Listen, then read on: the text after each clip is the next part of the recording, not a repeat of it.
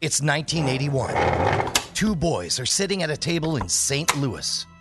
These two are the subject of a scientific study that's going to change the world.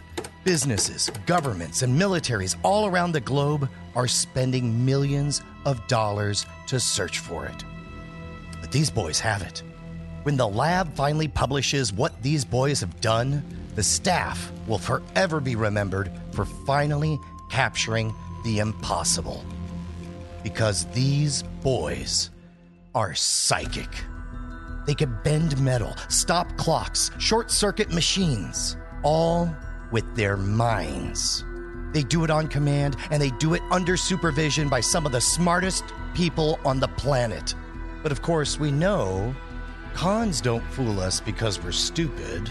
They thought they were too smart to be fooled. We all want to believe there's real magic. In 1979, aircraft tycoon James S. McDonnell gave half a million dollars for research. We see these people as the enemy. You hold the cup of Christ. We don't see them as people.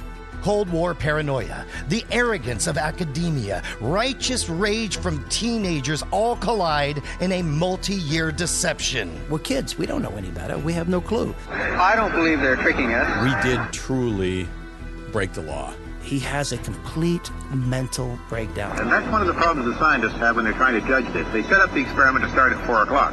The trick may have been done at 3.15. He's got two guns in there. They are cocked, ready to fire. I fear that he believes we ruined part of his life. For the first time ever, these two boys, now men, revealed the untold behind the scenes story.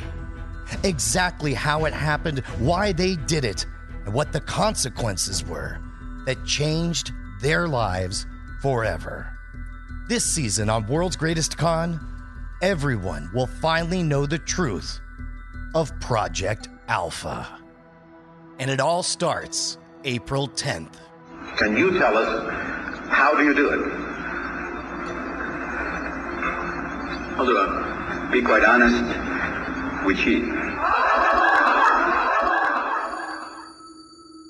Dog and Pony Show Audio.